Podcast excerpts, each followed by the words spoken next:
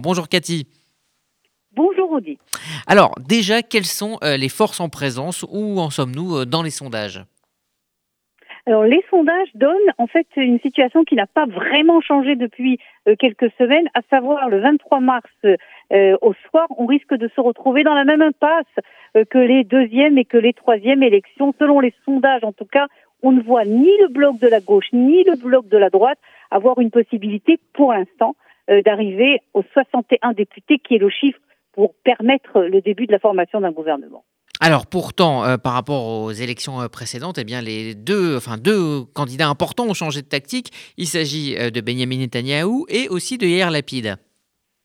Alors justement, ils ont changé de tactique maintenant, euh, Rudy, parce que ils se sont aperçus qu'en fait, on est dans une impasse totale. Qu'est-ce qu'ils ont fait depuis le début des élections, depuis le début de la campagne électorale? Ils se sont adressés à l'autre bloc, c'est-à-dire que Netanyahou s'est adressé au bloc hésitant de la gauche et Lapid s'est adressé au bloc hésitant de la droite, aux électeurs hésitants de la droite. Venez de l'autre côté. Netanyahou a fait la même chose.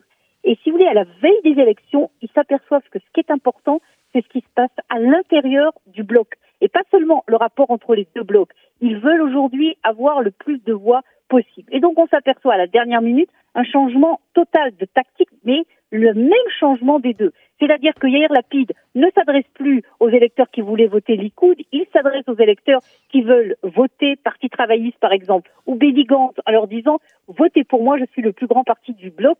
Et Netanyahou, c'est la même chose, qu'il n'a pas fait pendant toute la campagne électorale.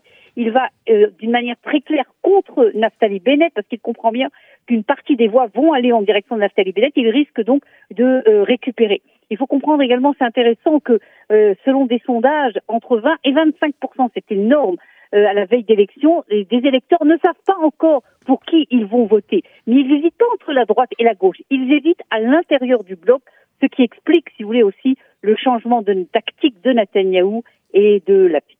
Alors il y a quand même une nouveauté hein, dans cette euh, élection, c'est le trouble fait euh, à droite. Gideon Sar, un ancien euh, du Likoud, a-t-il, selon vous, réussi sa campagne? Absolument pas. Regardez, il a commencé sa campagne avec plus de 20 députés. On considérait que c'était le successeur, hein, l'héritier de Benjamin Netanyahu. C'est comme ça que les commentateurs et les spécialistes euh, décrivaient Guy Donsar au tout début de la campagne électorale. Et regardez aujourd'hui les sondages, il tourne autour de 10, 11 députés. Il y a même certains sondages où il a eu 9 députés.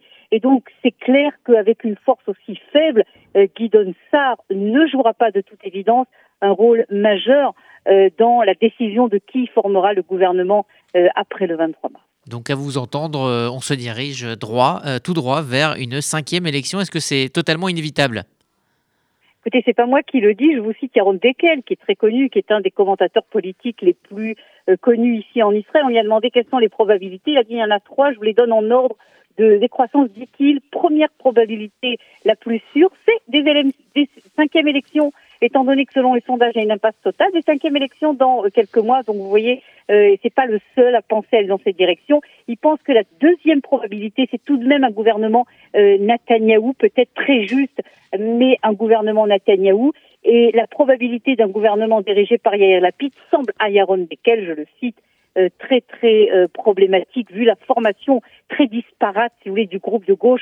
On voit mal Lieberman, par exemple, s'asseoir avec des représentants de la liste arabe. Euh, mais vous savez, euh, Rudy, on sait bien ce qui se passe dans la politique israélienne. Il se peut qu'il y ait une quatrième possibilité auquel personne n'a pensé. Et donc, je crois qu'il faut attendre pas le 23 mars, mais le lendemain du 23 mars pour savoir si on passe, on va pas se retrouver devant un scénario euh, inimaginable aujourd'hui.